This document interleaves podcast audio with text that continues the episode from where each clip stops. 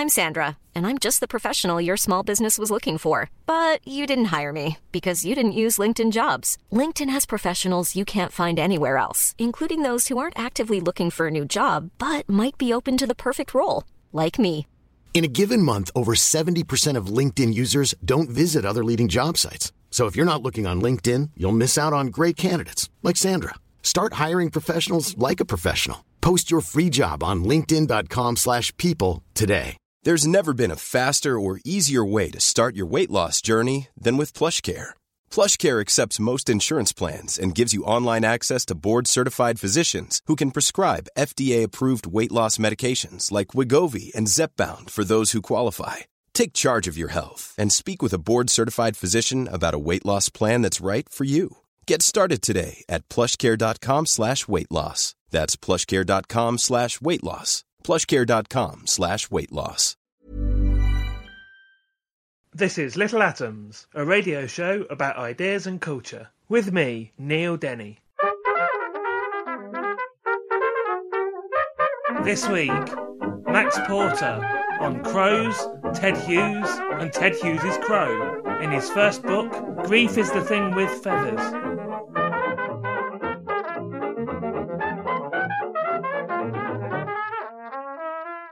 Max Porter works in publishing. His first book, Grief is the Thing with Feathers, has been shortlisted for this year's Goldsmith Prize and longlisted for this year's Guardian First Book Award. Max, we're going to be talking about Grief is the Thing with Feathers today, so welcome to Little Atoms. Thanks for having me. This book, I've seen it described a lot of ways, and, and inside the cover, it's described by the publisher's Faber as part novella, part polyphonic fable, part essay on grief. It also has the look and feel of a, of a book of poetry as well. How would you categorise it? I'm pretty happy with polyphonic fable. I was, Yeah, when that's they, the came, best when one, they right? came up with that, I said, "Yeah, I like that." I mean, the point for me was that I, I resisted thinking at, at any stage about the form. You know, I shut out all those sorts of thoughts and just wrote the thing exactly as I wanted to write it. And then only when I'd finished it and thought, "God, this is this unpublishable, or should I send it to someone, or what?" did I start to think of it as a thing that could be labelled. And really, I still think, even though it's out in the world in bookshop, it's resisted categorise, you know, algorithmic thinking in, in quite a refreshing way. I'm really pleased. People seem to be putting it. Actually, it's quite worked out quite nicely because people just put it on the front table because they don't want to put it in fiction. nowhere else for it to go. Yeah, so and, it, and also because they've made it look so nice, it's meant that people have just said, "We don't know what this is, so try it." You know, it's got a nice. Because I was a bookseller for a long time, I feel I've perhaps inadvertently written something for the hand sellers. You know, Mhm. for the people that trust their punters, and the punter comes in and says, "Give me the thing you know I like," and they just reach for this and say, "I'll not tell you anything about it. Just get on in it and see what you make of it." And it is a very beautiful, it's got a beautiful cover. It Yeah. feels really nice, and it, it looks great on the page as well. They've done a lovely job. That was a really nice thing because the typesetter at Faber, a woman called Kate, did that, and she was very intuitive. She just said, "Can I go for it?" And then sometimes it's a slight homage to that Faber classic seventies, you know, in the cover as well, the Berthold Wolpe Mhm. typography and everything. And other times she just really listened to the voices and set it as she believed it ought to be set. And I was really thrilled. And each voice, it's set in the three voices, has its own different typesetting rules. Mhm. So there's no consistency across the whole, but there is consistency within each section, Mhm. which I love. That comes from a real appreciation of, of poetic settings, which are lovely things in themselves. And of course, one of the people that hangs quite heavily over the book, although we'll, we'll debate the extent of that as we go on, but to start with, Ted Hughes. Mm. I want to talk, first of all, before we get into Grief is the Thing with Feathers, about Ted Hughes's Crow. So I don't think you know it's not necessary to have read to enjoy this book, but it obviously adds something to it. So let's have a little bit of an appreciation first of all for what Ted Hughes' Crow was. Yeah. Well, I'm pleased you say that you don't need to read it to get into the book. I really that felt very strongly about that. Mm-hmm. The idea was that someone that's never read Crow would not be excluded from it, but if you have read Crow or you're a big Hughes fan, there's a lot of little treats smuggled in there, in jokes and little kind of critical uh, nods to some of the reception of Crow and some of the scholarship around Crow. Mhm. And I've been really pleased that a few Hughes scholars, who are interesting people in themselves actually, but they get in touch and they say, "Oh, how did you? Where, that's hardcore." Mhm. You know, little things I've put in there. Uh, but so yeah, so talk about Crow. I actually haven't read it for a while because I didn't want to read it while I was writing this because I Mhm. really, really didn't want my Crow to have Hughes's Crow's voice. and I haven't read it since because I, I, something maybe I'm a bit superstitious, maybe I just haven't felt compelled to go back into it. But my memory of the time in my life when I was obsessing over Crow is that it is still 32 years later a shockingly good book, Mm-hmm. a horrible, horrible masterpiece, and a really a really radical, ugly anti-poem. And, and so, for someone that was also such an accomplished, uh, you know, lyric poet and, a, and, and such a great letter writer and such a great scholar of Shakespeare and ecology and myth and everything, to have had the circumstances and the personal bravery to have written something so unfashionable and, and, and terrible. you know, some of it is terrible. Uh, is still a, remarkable thing, and I know you know I, I, I resist the kind of hagiography about Ted Hughes and, and the kind of uh, the cult of little anecdotes like this. But I do love this that when he, in the letters he says when he finished Crow, he was on the train somewhere and he'd had this terrible year and he'd figured some of it out in the writing of Crow and uh, was making a terrible mess of his life. And there's a moment where he's on the train and he puts the last full stop on the end of the what he considered to be the last poem he was going to write, and he got knocked on the side of the head, punched on the side of the head on the train, and there was no one else in the carriage. So it was just this kind of ghostly blow on the head, and I'm a real believer in that, you know. And that's one of my starting points: is that you can have a relationship, an obsessional relationship with a text that can physically smack you around the head. You know, I've, I've spoken to people that have had comparable experiences listening to music or looking at art. You know, the profound experience of art. Widening that out, the sort of mythology around Hughes. I mean, actually, there's a, a joke in the book that we'll get onto the characters, but the dad, one of the, the I'll say three main characters, we'll discuss that later. um, he's a Hughes scholar. He's in process of writing a book, and his publishers have have clearly said this is not supposed to be about you know Yeah. Ted and Sylvia and all yeah. that. But of course, it's sort of impossible, isn't it? I think now at, the, at this distance, Crow was Yeah. obviously written when he was grieving. You know, it was written Yeah. after you know, well, not just Sylvia Plath's death, but he's sort of surrounded by death as he's writing that. That's obviously going to filter down whenever we now look back on Yeah. on that work. Yeah, yeah. I don't think it's especially productive to try and separate his mm-hmm. biography from that book. And I suppose, I suppose that that's why for me it's the it's. I mean, it's not my favourite Ted Hughes book, but it is the middle of Ted Hughes for me. It's the kind of black throbbing centre of all Ted Hughes achieved, and inevitably because he made such a hash of things, and because of the type of man he was, and the circumstances of the people he loved and the way their lives went, it's unavoidable to see it as this kind of um, not so much a self-portrait, but a kind of um, a map of all his concerns. Because when it's beautiful, Crow's really is, is especially beautiful, and when it's horrible, it's it's almost fetid, like it's almost uh uh gives off a stink of nastiness, you know, at, at times. And then I think for someone that went on to become such an institutionalized figure. It is really an achievement. I don't think I can't think of anyone today that would do something as brave as Crow. You know, and, and, and the comparisons I always think of, the one I've been sort of saying to people is I think of it as a bit like Francis Bacon's Screaming Popes. That there is this symbolic and, and you know this this icon that he couldn't get out of his system, and I think Crow really got into Ted Hughes' system in a way that was impossible for him to process. And it came back again and again and again, and it's in all his kids' poems, and it's in the Iron Giant. Like, it is a sort of kernel for me of what he was what he was concerned with across his whole life. As we go on, I don't want the you know I don't want the discussion to be too focused on, on Ted Hughes because as we'll, we'll sort of discuss, you depart from that. So we should all, we should bring in really the title, Yeah. which obviously is taken from Emily Dickinson, and perhaps we could talk about some other influences that get into this book as well. I mean, Emily Dickinson obviously could it really be more different to Ted Hughes? I don't. My obsession with them both has been quite similar, but no, they. they I don't know that they. I think they are quite similar. He was certainly obsessed with Dickinson, Mm-hmm. and actually, once I decided on Crow and went back and looked at some things I'd read about Hughes before, I realised how that forms. You know, I'm obsessed with the number three in this book, but that very uneasy and very generative and, tr- and tragic triangle between Plath's creativity, Hughes's role as a poet and an editor and a, and a husband, and, and their, both of their shared love of Dickinson.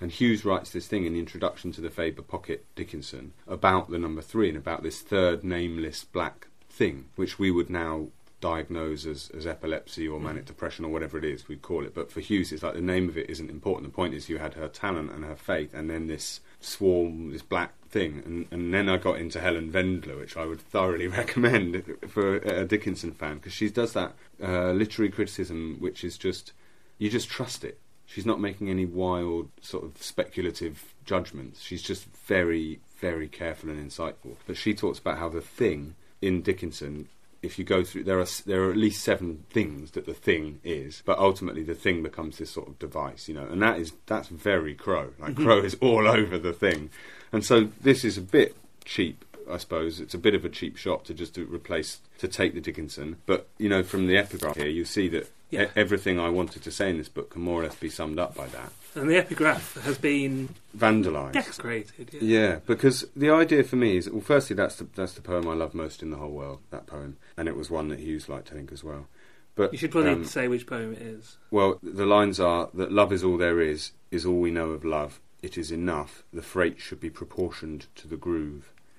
And in this book, it says that crow is all there is, is all we know of crow. It is enough. The crow should be proportioned to the crow. And it's a silly thing. It's a, it's an aspect of crow's hubristic and arrogant character that he's done this. But the reason I was so keen to do it is because once you've read the book, or even before the book, it could be Crow that's done that as a demonstration of his understanding of the anxiety of influence and, and the horror of influence and the fact that he is this character that can come and play with all this and do things that respectful literary people don't do, like mm-hmm. like put themselves in a poem and replace the most important word in a poem with their own name and stuff like that. But it's also quite a sensitive, it's quite a delicate act of vandalism. It's an it's, it's, a, it's a critical homage, which is what the whole book's about, really. And then I also like the idea that it could have been Dad, that he's done it as a kind of manic, visible sign of this crisis he's had and this obsession he's got. But then I also think it could have been the boys in the book, who've just many years later, when they've managed to kind of process and understand and contextualise this very strange moment in their life, they've done it as a kind of love letter as well. You know, so the theme of love letters and how we deal with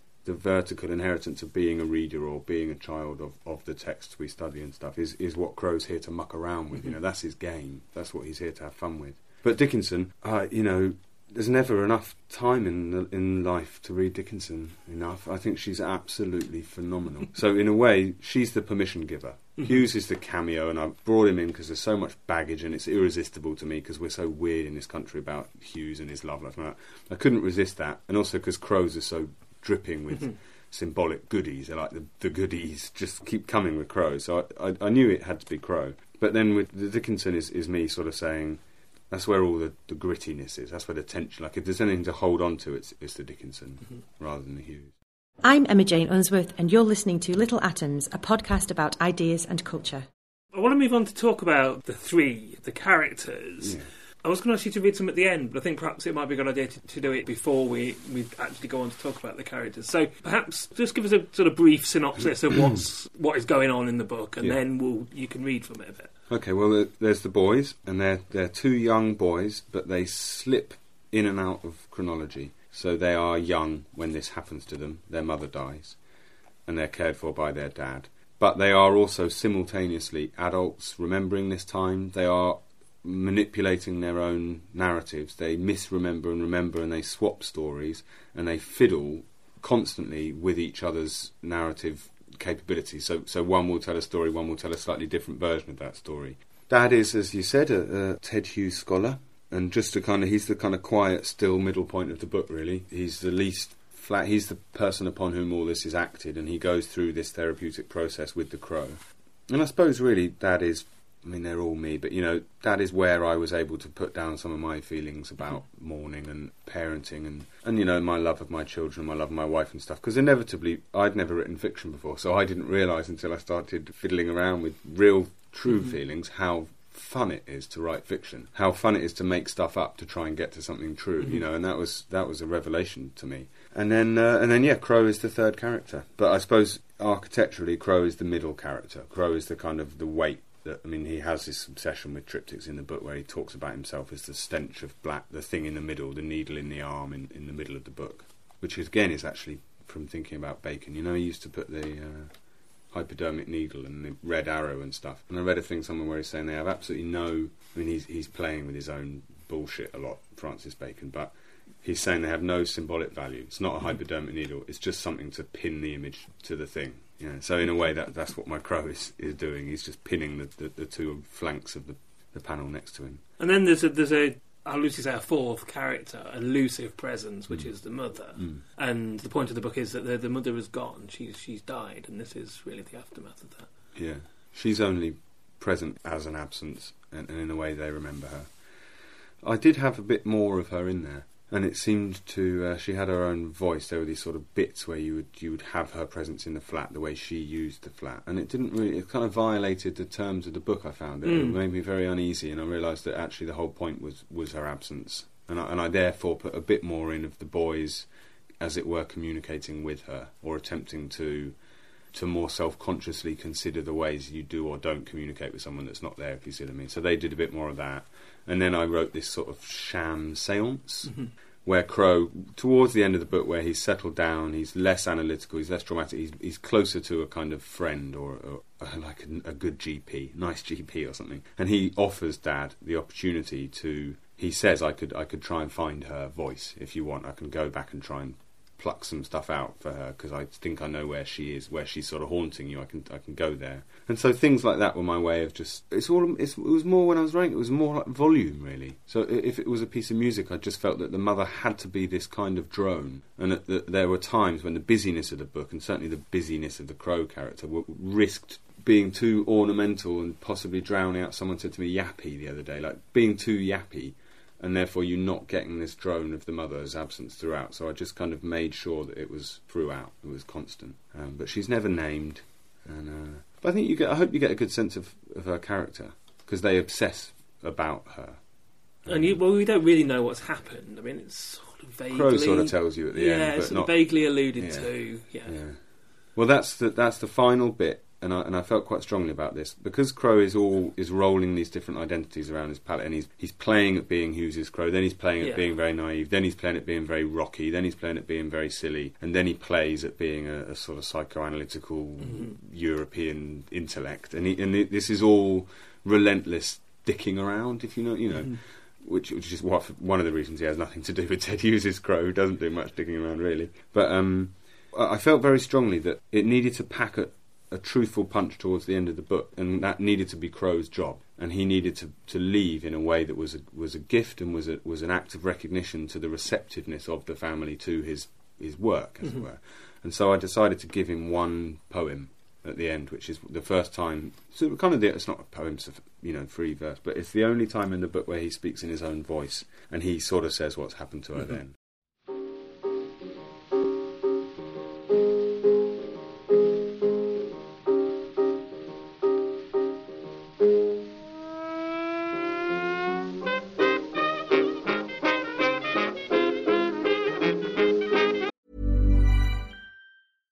Life is full of awesome what ifs, and some not so much, like unexpected medical costs. That's why United Healthcare provides Health Protector Guard fixed indemnity insurance plans to supplement your primary plan and help manage out of pocket costs. Learn more at uh1.com. There's never been a faster or easier way to start your weight loss journey than with PlushCare. PlushCare accepts most insurance plans and gives you online access to board-certified physicians who can prescribe FDA-approved weight loss medications like Wegovy and Zepbound for those who qualify. Take charge of your health and speak with a board-certified physician about a weight loss plan that's right for you. Get started today at plushcare.com slash weight loss. That's plushcare.com slash weight loss. plushcare.com slash weight loss. Millions of people have lost weight with personalized plans from Noom, like Evan, who can't stand salads and still lost 50 pounds. Salads, generally, for most people, are the easy button, right? For me, that wasn't an option. I never really was a salad guy. That's just not who I am. But Noom worked for me. Get your personalized plan today at Noom.com. Real Noom user compensated to provide their story. In four weeks, the typical Noom user can expect to lose one to two pounds per week. Individual results may vary.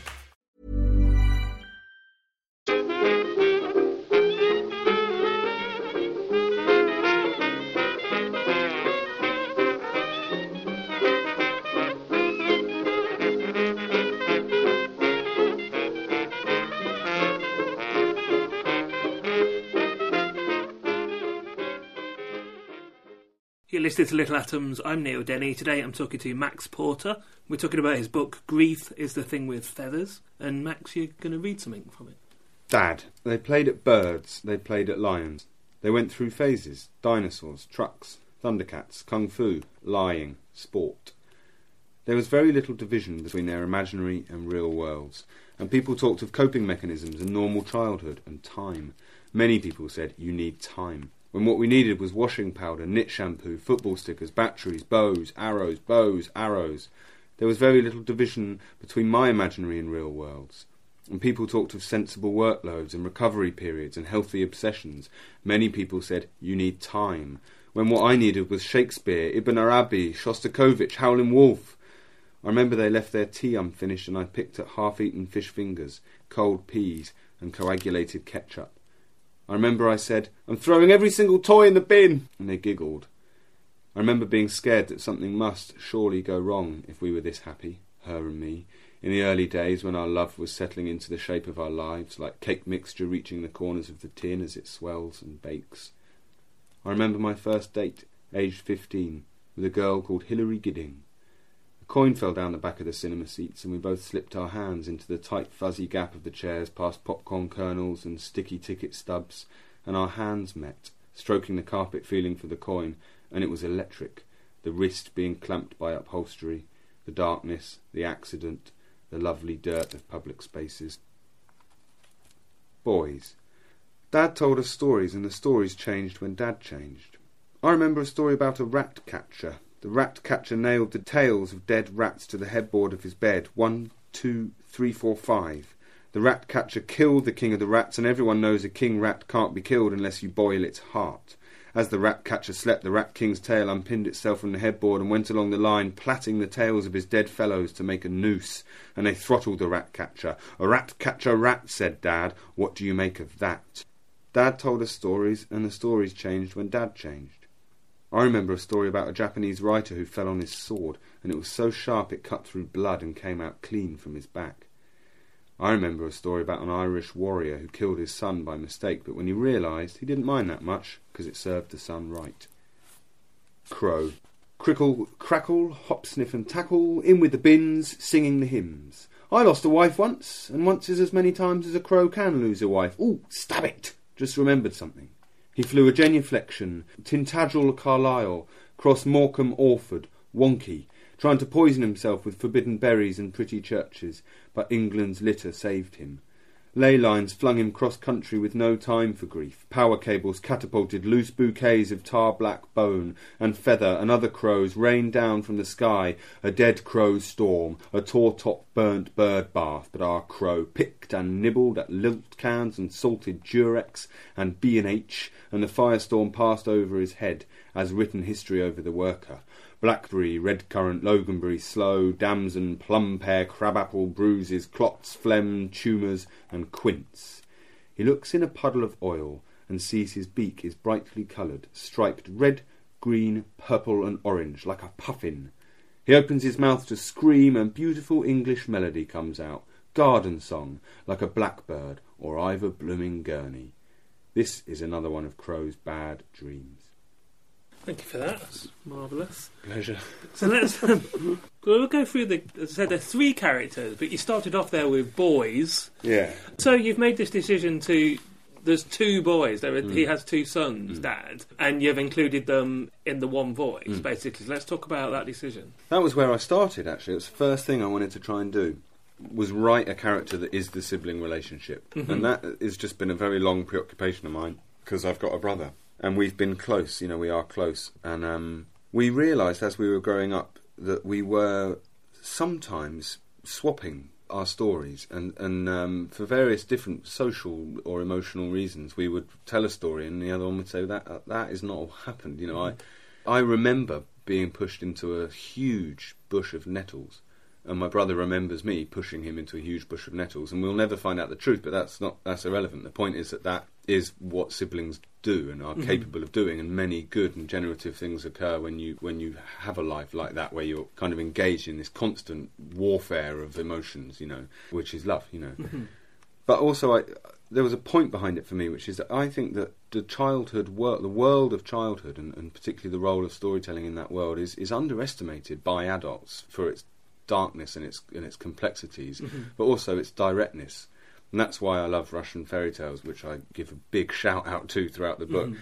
because of that directness of emo- of trauma in the world of child. You know, all fairy tales do it. That's the point. That's why they've had such longevity in terms of their moralistic or symbolic function or whatever. But I, I really, you know, the Larkin thing about your your mum and dad fuck you up. Mm-hmm. I think that's true, you know, but not as much as your siblings do. And Sure. by siblings, I'm also including colleagues and schoolmates and mm-hmm. friends. You know, the, the lateral relationship, I think, is, is the hot one. It's where all the disturbance occurs. And I don't mean to lessen the potential disturbance of, you know, bad enough mothers or good enough mothers or whatever. But I wanted to get in right in there, right in that space.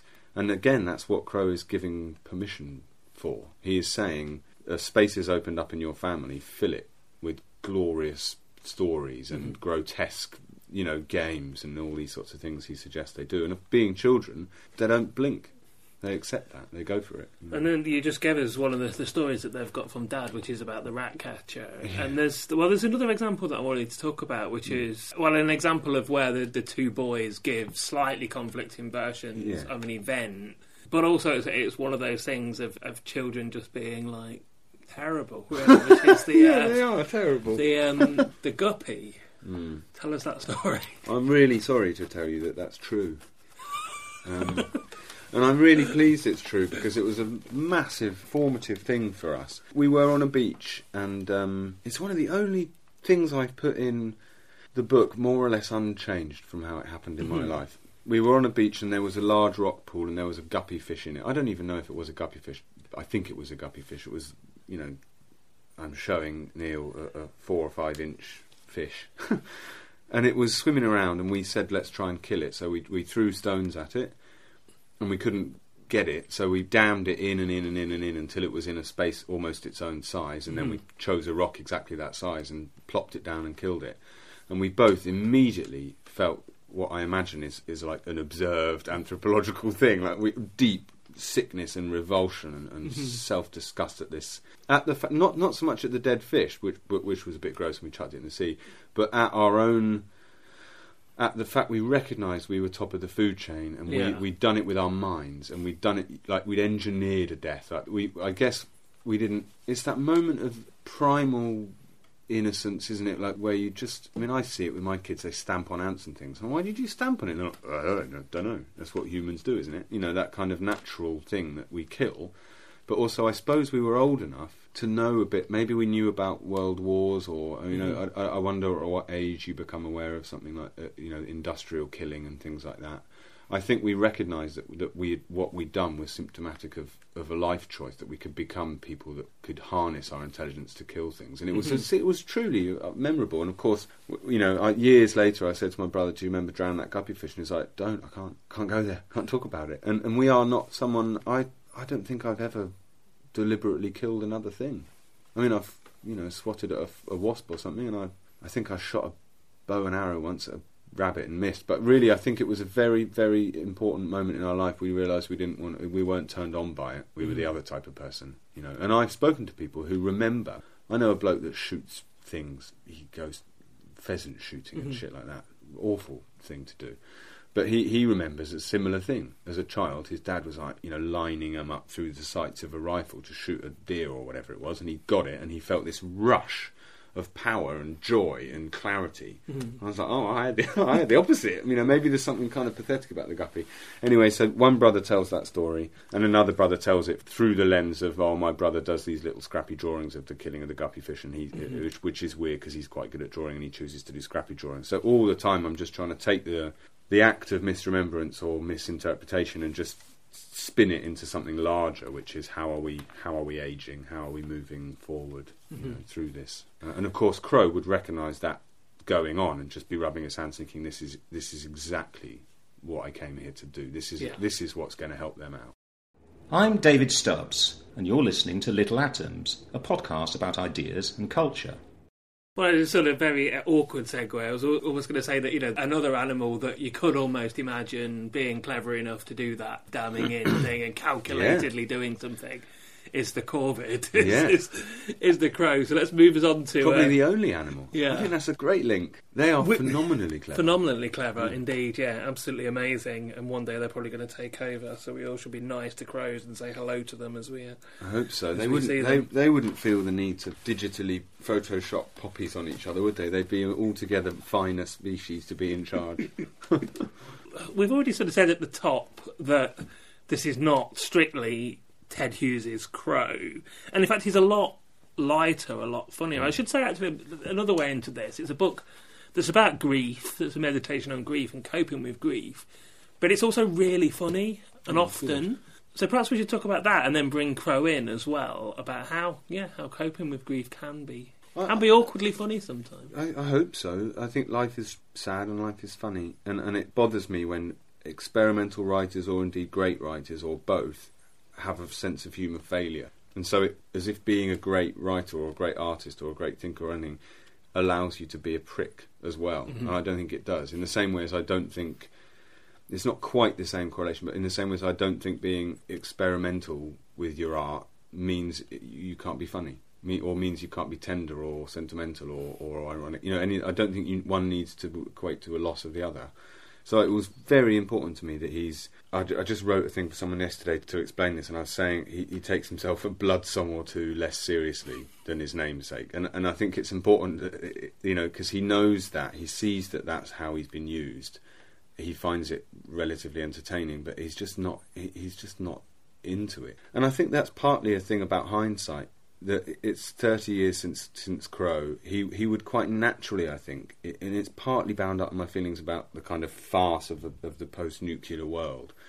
That like if you if you're someone that is dressed up in a suit, kneeling down to place your ceramic poppy, I'm angry about this at the moment. You know, kneeling down to place your poppy in the field to show that you you honour the dead, and then ten minutes later you're hosting a dinner for the arms trade round the corner. You are a nasty, hypocritical. But it's the lack of you know. Crow is there to, to point that out, and I think that that that's the joy of him having thirty years is he can look at what Hughes did tenderly. I mean, he has a great deal of affection, as I do, for Hughes, but it's not. It's not. He doesn't. Enjoy, he he thinks it's all a bit seventies and all a bit po faced and all a bit serious and all a bit you know all a bit kind of. Um, out of the library. You know, it, it's it's a bit male. He, he's he's in a way he's a kind of metrosexual crow. He's he's come in to kind of say, men, stop taking yourselves so seriously. You know. Yeah, I mean, we, we need to. I don't think we've probably established enough. I mean, we have to agree that Hughes he was a massive prick. He was a nasty prick, yeah. And I don't care who he was shacking. I mean, this new biography, I don't want to read who he was bonking. Um, I'd rather go back to the poems, but you've got to recognise that he was that way. But you know, Crow knows that, and he's here to try and help this bloke be a good bloke. Uh, and he and he's also he's the kind of what I like about the, the yappiness, the, the, the deliberate yappiness of my Crow and the sense of humour is that it, it comes from that again from childhood. But you know, uh, when I saying this the other day, I said you're shagging your cousin, but that's a very unhelpful thing. What I meant was, you know, when you're at a funeral as a child and you're very hyper aware Mm-hmm. of the, the ceremonial thing that you're bound up. We are all here to grieve for this person. If you're close to that person, you feel like you're some kind of star role, Yeah. and that other people might be watching how you grieve Yeah. and thinking whether it's appropriate or not. And it's very self conscious and actually totally distracting from the thing you're supposed to be doing, which is being sad or missing this person or. Or even beginning to think about their absence, or whatever. But I also want it acknowledged, and this is what Crow is, is coming to say, that that isn't how the brain works, especially in a time of emotional turmoil. I remember sitting at my, one of my grandparents' funerals and just having this unbelievably unhelpful and in retrospect beautifully helpful. Fear that I was going to get an erection. Like just like uh, basically this like tide wall of sexual energy just flooded me the second I got in the church. I was about 13 and I just sat there the whole time thinking I'm, I'm going to have a boner. I'm, and then I'm going to stand up and people are going to point at me and they're going to say he's a sex crazed teenage pervert you know and the disrespect his grandmother. And the whole funeral passed with these bloody thoughts. And then you know I, I'm, I'm thrilled about that. And I, you know my granny would have loved that she would have found that funny and, and so much more appropriate somehow, more honest than the kind of performative thing. You know, I, I can't bear people that, that perform states of emotion like that, grief or love, or visibly using social media or whatever they do. It's a lie. It's, it's, it's, it's a sham. And so he's equally unforgiving of the sham of Hughes. But still likes the thing, you know, as he is of, you know, of the guy that comes in and tries to steal the children. You know, he, he's, I don't know quite what I'm trying to say. Like he, he's, um, I just wanted him to have it all. I wanted him to be pure play, and and, and so he he Well, can. the, the trick is I want to bring in the I want to get away from Hughes basically Okay, because he's great. a prick and talk about the other aspects of the crow. Yeah. So the crow in you know in myth, in popular culture, in in religious culture, the trickster. Um, you bring in, as you've already mentioned, elements of Russian fairy tale, but Yeah. there's you know, I said the trickster and sort of Native American aspect use of, Yeah, of the crow and stuff. All these sort of things are brought into his character. Yeah, he, he's totally. Um, it's it's infidelity. Like he, he he's as light on his feet as, as he possibly can be, and he's not trapped with any of them. So yeah, I got very into the bird. Mhm. Watched a lot of crows. It was in fact a sign. I, I wasn't going to have the crow, and I was umming and ahhing about uh, basically writing a completely different book about waiting, and um, it was going to be Telemachus. And then I was in my garden having a drink and a fag, and, and this, and I don't really get crows in my garden, and a, and a really big crow, like so big. I was like, it, could it could it be another? T- I mean, could it be something else? It was, and it was like a like someone had just thrown an umbrella on me. It was went right in front of my face, and I and It's I was like the right, punch. it's in, it's in, yeah. Like the punch on the train. Exactly, that sort of thing. So he's the, he's the bird, and, and he's so clever and witty about how, how innovative he's been with his tools and all that. And he's also I didn't put it in in the end, but I like the idea that he, he's you know when you go to Glastonbury or somewhere, and there's all just miles of crow shit, like little little bangles and necklaces, and it's all a bit heavy metal, pagan, you know, all that. He loves all that. It's fun. It's fun for him. All the death metal stuff, but also the the kind of um, also the therapeutic tradition that he's buying into as well. You know, he, he he's very acutely aware of the responsibilities of good babysitting and good and good therapy, and so there's nothing there's nothing he does that isn't very carefully planned by him. I love crows. I think they're really special, and one of the things I like most about them, well, like he says there in that bit I read, they, they're, they're monogamous, and um, which I think is extraordinary, and, and, and they've been very proven to be very clever with tools and stuff. They can do things not even chimps can do. But the nicest thing is the irony. They've been proven to be able to crack a joke. There's these great anecdotes about um, like a farmer. They shot into a tree, and one crow dropped down dead, and then waited till the farmer came over, and then hopped off. And I think that's absolutely fabulous, and not because of the pathetic fallacy, not because I want animals to be more like us, but I think crows have a distinct swagger when they're mm. being like us that shows they just find it all quite entertaining. You know? I'm Andrew Mueller. Check out the growing Little Atoms media empire at littleatoms.com. I want to talk about the, the style of, of Crow. Now, you, you have been, as said earlier as well, very careful to say that you didn't read Crow because you didn't want the style of Ted Hughes' mm. Crow to influence the writing of this book. But one of the things about Crow was the way that sort of Hughes tried to sort of deconstruct language and hmm. as well. And your Crow talk well, he talks like a crow. He talks in a sort of stuttering, hmm. staccato, hmm. violent manner, which I think sort of can't help but refer back to, to, to Ted Hughes' Crow in that sort of way. I think. Oh, that's interesting. I, I suppose not. But then, you know, Hughes was obviously just trying to do a crow. Yeah, but uh, Hughes's crow seems to me to stride around.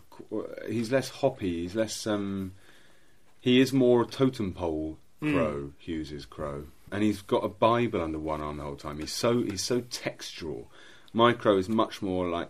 I mean, people keep telling me that he reminds them of, you know, Christopher Walken or Russell Brand or um, who was it the other day that was quite accurate actually. I can't remember, but you know, Christopher Walken's a good one. He's yeah. he's much more, you know, he, he's the kind of crow that would get up to do his poetry Dennis reading. Hopper or someone. Yeah. Yeah, He, so Hughes's crow would stand up and do his reading, and it would be very black and powerful and Mhm. ugly and, and primitive. My crow would get up, and he'd probably have like a bit of his foreskin caught in his zip or something. You know, he's like he's hopeless. I think that's that's important again because he's self-deprecating, but also acknowledges that the great. Mar- I don't, you know, there's no doubt. Crow is a masterpiece, but I what he's doing is respecting that. What I'm doing, I suppose, but also accepting that po- the poet is dead. He's in the ground. He's had hundreds and hundreds of books written about him. If there's ever anyone we can hop around on the memory of and have some fun with, it's this. You know, there's no need to be. I don't think there's any need to be rev- reverential towards the memory of that. And also, Hughes put a big old stamp on his crow, but he's not. He's not a crow I necessarily recognise out in the world when I'm thinking about things. Whereas Hughes on rivers, I, I'd never write a book with a with a river in it because I uh, because that that to me was an achievement quite unlike anything else, and I wouldn't touch it. It's, it's, it's sacred ground, but I don't feel that about Crow. It was an invitation, also because Hughes never finished Crow. He never, he never, he never put a, a, you know, he never wrapped it up neatly. There's, there's openings, and it's all streaming out all over the place. And he kept revising it and Yeah, it. and and and, he, and it, it was never, it was, it was, it was so bound up with the economics of being a poet. So he'd start these little limited editions with other people, and then he'd do a bit more with the Leonard Baskin, and then someone would ask him to do one crow poem for this and that. And if that itself isn't an invitation that, that we can all write about crows, and having said that, I'll never do this again. I'll never take on something with such spiky baggage. I've said all along we keep trying to get away from Ted Hughes, and it's not really worked. It's has not it? It's worked, not really it? No. possible. He, he does, as I said, he's, he's a sort of ghost that haunts the book. Well, he is the obsession. You know that that's the thing. He's the dad's obsession come alive, and and I think the risk was if I choose something with that much baggage, is it going to outweigh everything else? Mhm. And it, when we sit talking about the book, it possibly does. But I really hope when you're in the pages of the book, the boy's voice and the boy's experience is loud enough, and the Mhm. dad's experience is truthful enough to keep it all in in in tune. You know, as I say, this this this musical sense that it's all balanced about right. But I can't be the judge of that.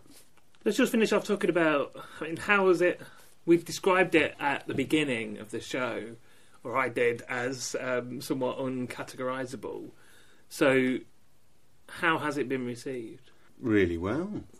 Yeah, I got three bad reviews so far, and they were very interesting. The first one was just horrible. And I don't think she'd written many book reviews, and she just said that she hated the fact she had to keep googling things. So I thought that was It's not a good thing to show in a review. It's not, and then it, it being Twitter, everyone just barreled in on her and so- said, "Oh, this is a disgrace to book review," and I felt really bad for her then. So I found I was wasting quite a lot of time. I, I'm someone that overthinks things terribly. So you know, someone had said something to me, and, you know, and then I got, got obsessed about that. Then there was Erica Wagner, which was interesting because she's written a book on Ted and Sylvia, and she read it. It was very tin-eared. She read it entirely through that lens. Mhm. Hardly mentioned the boys. Just read, you know, basically said you cannot, you cannot step in Ted Hughes' shoes. So she sort of said I wasn't good as Ted Hughes, which is kind of okay. enough. Yeah, I mean, you know. never said I was. uh, and then there was another one that was by a self-professed Crow fan who just didn't, again, didn't really like the yappy, funny fart joke. Crow. Mhm. She was like, "Yes, don't don't don't muck around with Ted Hughes' Crow." So all totally fair enough. And elsewhere, just people have loved it, and it's been so nice for me. So there were good reviews as well. Oh, there's we some should probably mention that. There's been some stunners. and what's really nice for me, because I work in literary publishing, and it's hard to get people to read books, is people are really reading it.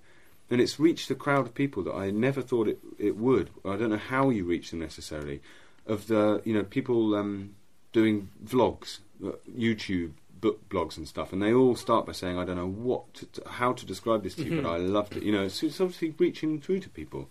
And people don't seem to mind the, Hughes thing. Someone, uh, there's been a few really sweet blogs and reviews where people have said, "I've never read Crow, not interested in Ted Hughes, but this is one of my favourite books this year." You know, a sense that that it's being taken on its own terms. So it's made me very. Ha- I'm absolutely humbled by the reception. Yeah, and, um, And does that make you sort of revise? I mean, if this had of come across your desk at oh, I would have done it. Yeah.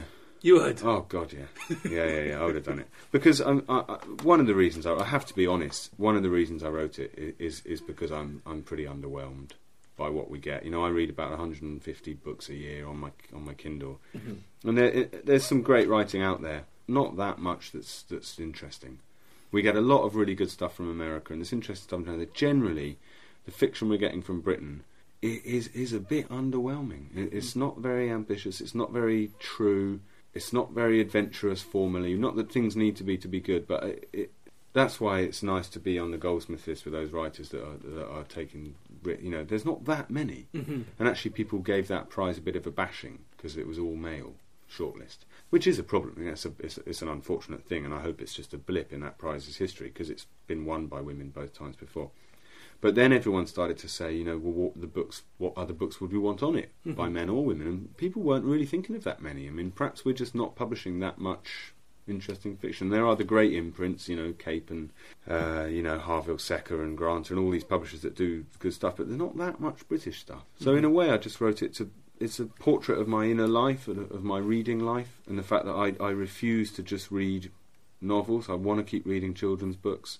I want to read poetry on the loo. I want to read essay collections. I want to read big, boring books about world wars. You know, I, I want it, I want it all, and that's the joy. And we should all be reading as widely and as freely as we want, and, and making those out those those categorizations about readers, uh, women's fiction, or you know, book club books, or like, graphic novel readers. I'm a graphic novel reader, but only only read six a year. Mhm. You know, does that make me a does that make me useful to their buying patterns? I don't know. You know, so I just hoped it would be something that would just cut under all that and, and be a bit different and and fit in a pocket and not detain a reader too long. You know, life is, as we said, happy. life is no, what did we say? Sad, funny, and also short. And I think small books can do a lot. Yeah, it's definitely too short for multiple 800 page books. I have to Yeah. say that after reading do- a few of those this year. Yeah, you only do one or two of them a year. Well, let's hope for more polyphonic fables then in the coming up year. So I've been talking to Max Porter. We've been talking about Grief is the Thing with Feathers, which is out now from Faber and Faber. So Max, thank you very much for taking the time to tell me about it. Thanks so much for having me. Cheers.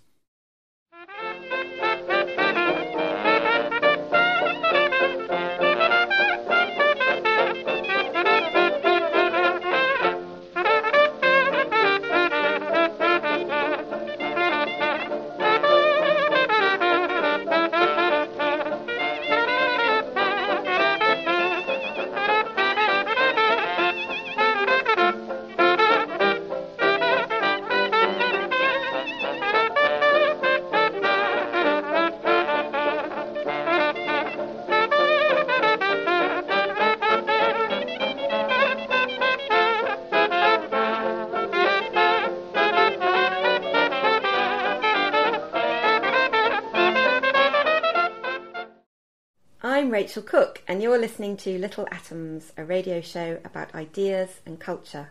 Before we finish this week, I've just been joined briefly by my erstwhile podcast colleague, Padraig Reidy, who is now the editor of the Swanky Little Atoms website, which, if you've been living under a stone for the past nine months, you might not be familiar with. So I'm going to ask Padraig, first of all, to give us a brief cap of the past year, Padraig. What's happened with the website?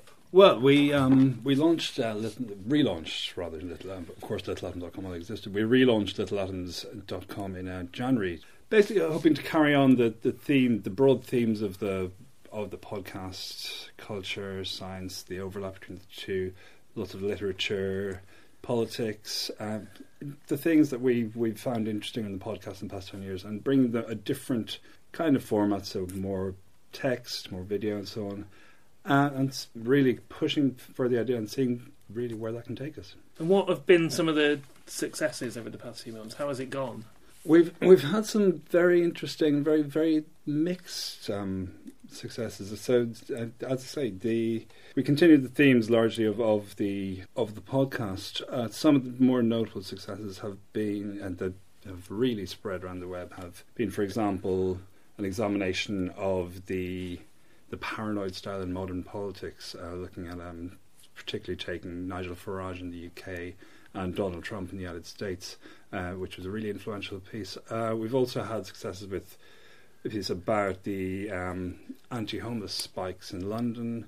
Um, we've looked at quite a lot at what's happening in um, in politics in the UK at the moment with the rise of um, Jeremy Corbyn and the, in the, within the Labour Party, and also then more literary pieces. We had a fascinating article by um, Katy Evans Bush, the poet, which is about plagiarism within poetry, which is a very specific and niche problem, but a fascinating insight into a particular world.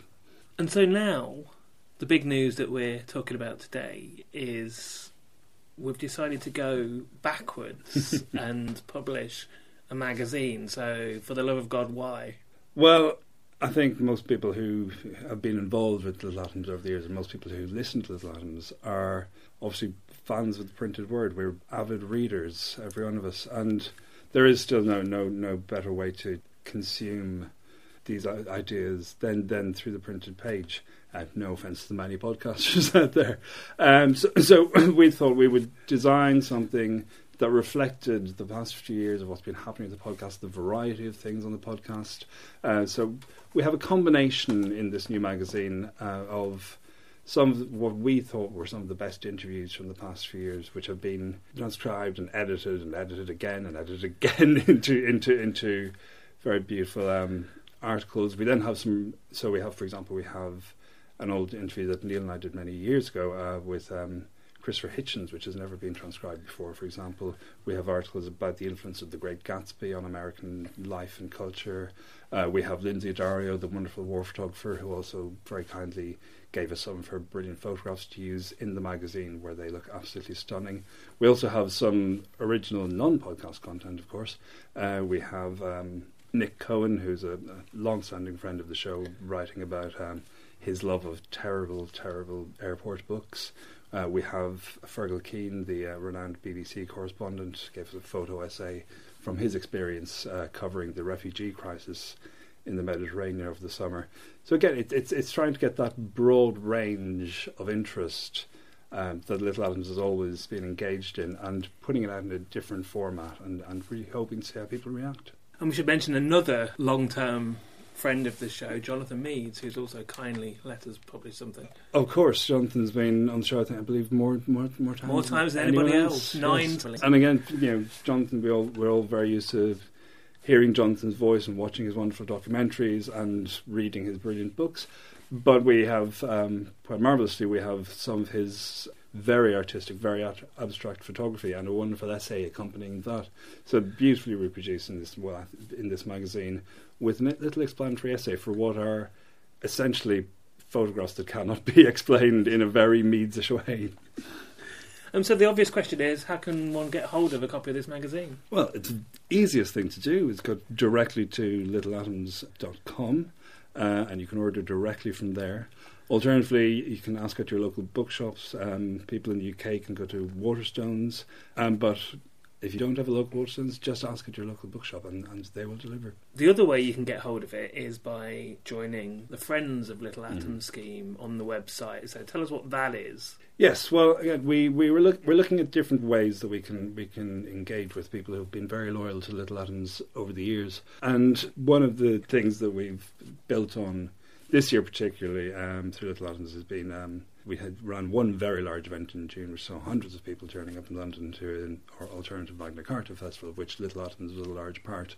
Uh, and we would like to extend that idea next year. So not only by becoming a friend of Little Atoms, you will have to support the journalism on the website, you will have to support the podcast, and you will ha- you will in return you will come, you will be invited to our exclusive live events, which will take place in London and throughout the country. Um, you will get this very beautiful magazine, and there will be all sorts of additional content and surprises over the coming 12 months for supporters. So you can you can become a supporter just by going to the website, and there's a button ever present where you can find. Just finish off by giving us the website again. So the website is www.littleatoms.com. But you already knew that already, listeners. So, um, Padraig, thank you for taking the time to tell me about it. Thank you. You've been listening to Little Atoms, a radio show about ideas and culture. This episode of Little Atoms was produced and presented by Neil Denny and was broadcast on Resonance 104.4 FM. The show is supported by 89UP and hosted by Positive Internet. You can follow the show on Twitter at Little Atoms. You can find old interviews, new journalism, and more on our relaunched website, littleatoms.com. Thanks for listening.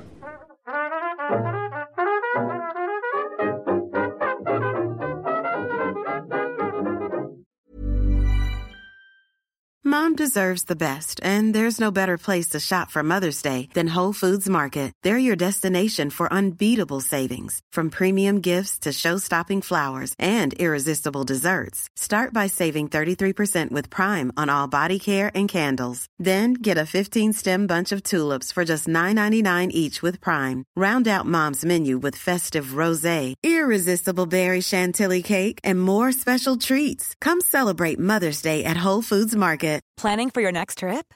Elevate your travel style with Quince. Quince has all the jet setting essentials you'll want for your next getaway, like European linen, premium luggage options, buttery soft Italian leather bags, and so much more. And is all priced at 50 to 80% less than similar brands. Plus, Quince only works with factories that use safe and ethical manufacturing practices. Pack your bags with high-quality essentials you'll be wearing for vacations to come with Quince. Go to quince.com/pack for free shipping and 365-day returns.